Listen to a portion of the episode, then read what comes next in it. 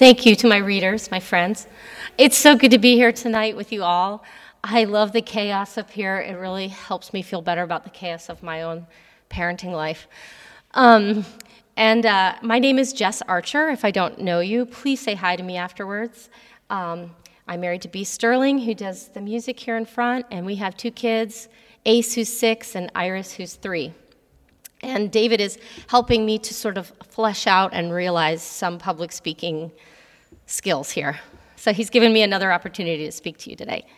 So I've titled my talk on Nehemiah 4 as When the Strength of the Laborers Gives Out, Then What? Not if the strength of the laborers gives out, but when it does, then what? So the gist of Nehemiah 4 is this when the strength of the laborers gives out and they're surrounded by the rubble of their failures, sins, evil in the world, how will we be the church for one another?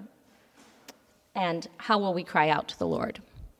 So, before we look deeper into the chapter that my friends just read, I want to just quickly, very quickly review chapters 2 and 3 that David talked about the last couple weeks. In chapter 2, Nehemiah assesses the damage to the wall in Jerusalem. Like the Israelites, we have also have a way of making peace with the broken areas of our lives. We say things like, "Oh, it's just the way things are, you know, that relationship's really screwed up, you know, whatever." We kind of make peace with things. But to be honest, we really need true assessment about what in our lives needs to be restored. Chapter three is Nehemiah's strategy. He gives owners, uh, we need to have ownership for restoring our lives, starting with the needs nearest our homes. With restoration, David reminded us, proximity matters.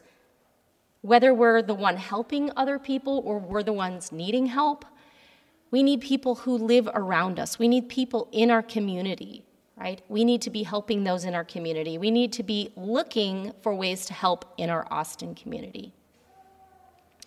So now, chapter four, here we are. And the Jews are rebuilding the wall, and they're working at it, as my friend Anita read, they're working at it with all their hearts, it said.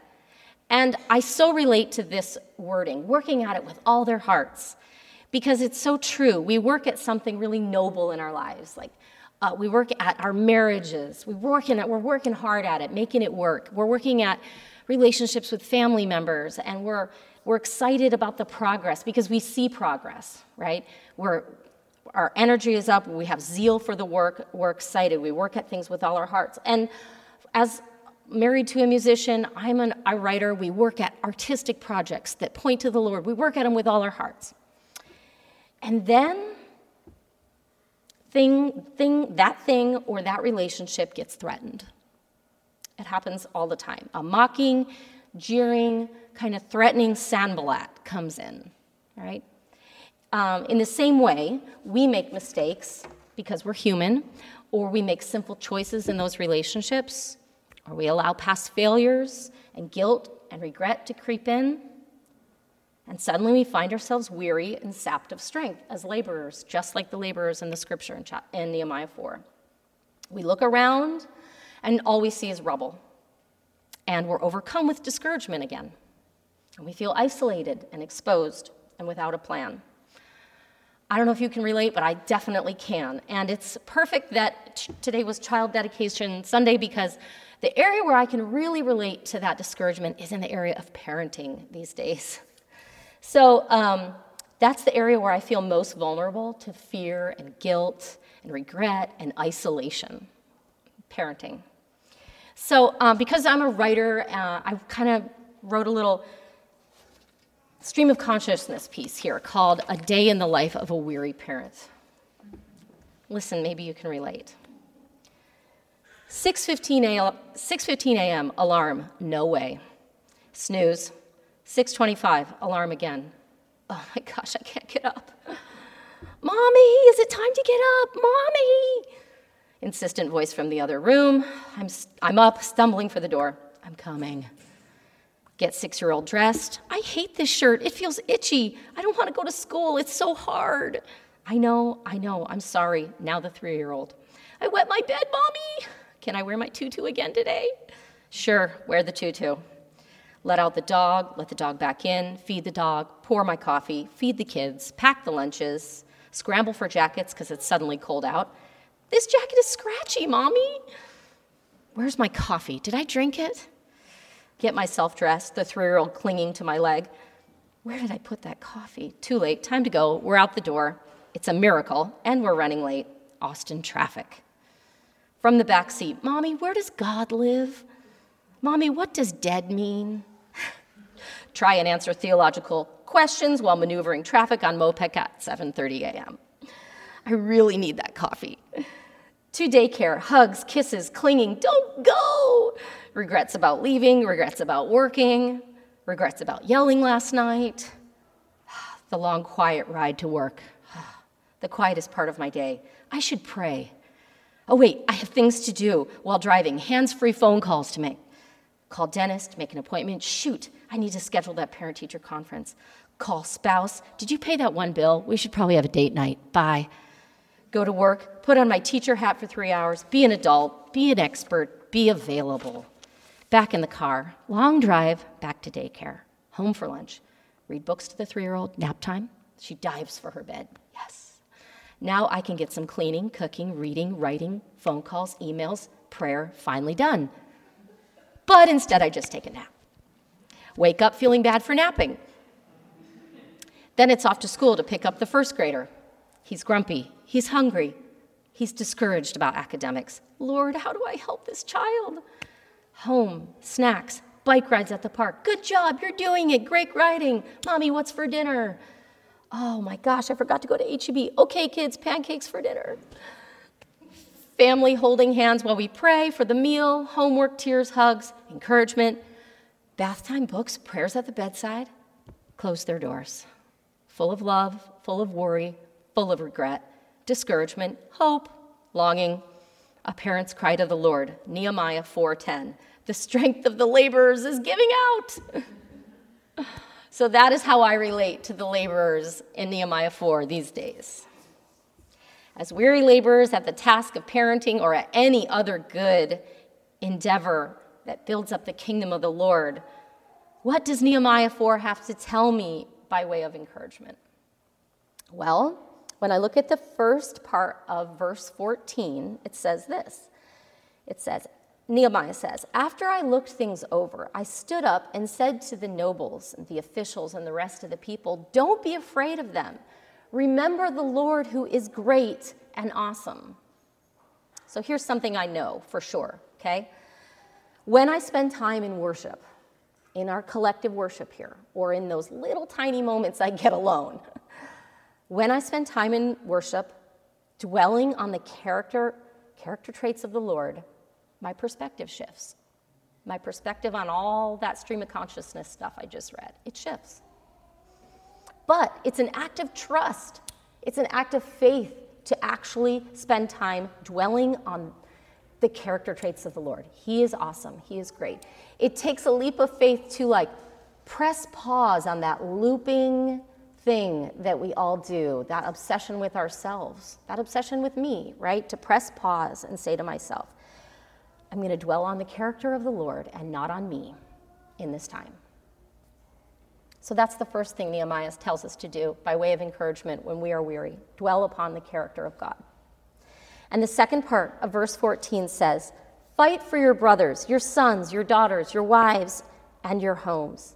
And this is where Nehemiah describes how we are to be the church. How we are to be the church. A critical way that God provides strength and protection is through a faith community. Spiritual and relational isolation is never part of God's plan. Now, this is new to me. I'll be honest. I grew up moving around all the time as a child, and I had no idea what the term church home meant. Literally, had no clue what that meant. And in my 20s, I did the whole just me and God in our, my quiet time. Just never joined a church. I was just like, just me and my devotions. That's all I need, right? Never had like this, then this. None of that. And I didn't even think I needed it. I and probably because I didn't have as many needs in my 20s. I wasn't married, I didn't have kids, I, wasn't, I didn't have a job, I wasn't feeling as much pressure for the need of others to come around me, right? I was still kind of under the care of my parents in a way. So now, you know, late 30s, I started to really realize I need people. I am so isolated in parenting. And my marriage, it, it feels threatened all the time. All the time. I need to see other people who've been married a lot longer than me and are making it, you know? I need to know how they're making it. I need to be able to sit down and be like, give me some tips, you know? Um, so that is why we need each other. We need our faith community. I love verse 20. It said, Whenever you hear the sound of the trumpet, join us there. The sound of the trumpet is a call to stay current in each other's lives. Standing appointments in our worship here and in our tribes is so critical. Allowing people to see you, see you in season and out of season, in weariness and in strength. This is so hard for us because embedded in our American subconscious is this whole look out for number one mentality. But honestly, the flip side of that, the flip side of look out for number one, is isolation, isn't it? If I'm the only one who can and wants to meet my needs, then I'm also the only one who I have when weariness and trouble overtake me, right? The whole lookout for number one is a trap of isolation. Our postmodern culture does not naturally celebrate community. We have to, as believers, learn it. We have to learn to sound a trumpet or hear a subtle cry from each other. We have to learn a new way of being the church to each other. In serious matters like our marriages and our relationships, our health, when we're struggling with depression, when we're struggling in parenting, we need to cry out, to sound a trumpet and say, I'm flagging over here. I'm weary. Help. It's such a hard word to say, isn't it? So, one of my favorite writers, or I, uh, I would probably say the, the writer I quote most often, is Anne Lamott. Maybe some of you have read some of her books. Probably her most famous book is Traveling Mercies, which came out about 20, 22 years ago or so. And I've read just about everything she's written. And this um, book is called Help, Thanks. Wow. That's the title. And she calls help, thanks, and wow the three great prayers, right? And um, today we're really talking about help, crying out for help as weary laborers. So here's what she says in this book about help.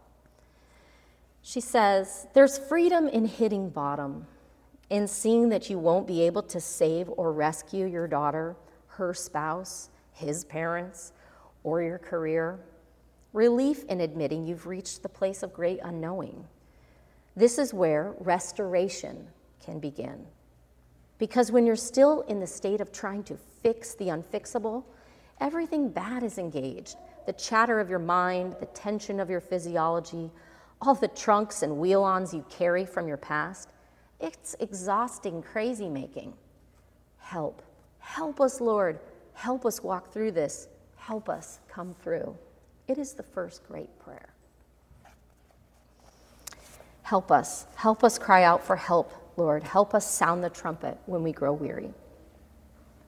And finally, friends, we have seven rhythms that kind of guide our life here at Mission Hills. I actually um, cut my, mine, it's a bookmark, all right? I keep it in a lot of, use the seven rhythms and I put it in books I'm reading and helps me remember the seven rhythms. And one of the rhythm that we're talking about here today is community. That's what I'm talking about. Community, because faith is supposed to be shared and practiced with others, right? In verse 13, Nehemiah said he posted guards in exposed places of the wall by families. Raising our children in the gospel requires community effort. Verse 21, when you hear the sound of the trumpet, join us there. Our God will fight for us. As David has often reminded us week after week in the study of Nehemiah, spiritual and relational isolation is never a part of God's plan for us as believers. We need to spend time worshiping the Lord together and remembering that He is great and awesome, pressing pause on that looping obsession with myself feasting on the character traits of the Lord, and we need to rely on each other when our strength as laborers gives out. Not if it gives out, but when. Join each other in the work of kingdom restoration. Thank you. Would you pray with me? Father, I am probably the most likely person in this room to drift toward isolation. I think that it's just better if I work things out by myself. But to be honest, when I do that, the rubble surrounds me the rubble of failures and regrets and sins. And I am very much unable to keep at the work of restoration like the people building the wall. We need each other, Lord, and we need a plan. Help us, Father. Help. Help us reach out to one another and admit where we are so weak, where there's exposed places in our lives, like the wall in Jerusalem. And Father, would you um, help us in all the endeavors today that we've already seen parenting, Lord, how hard it is to raise our children in fear and knowledge of you. Would you just come alongside us and have mercy and help? And would you help us in our marriages, Lord, and in our, um, in our family re- relationships and our friendships? Um, be near us, Lord. We pray in your name. Amen.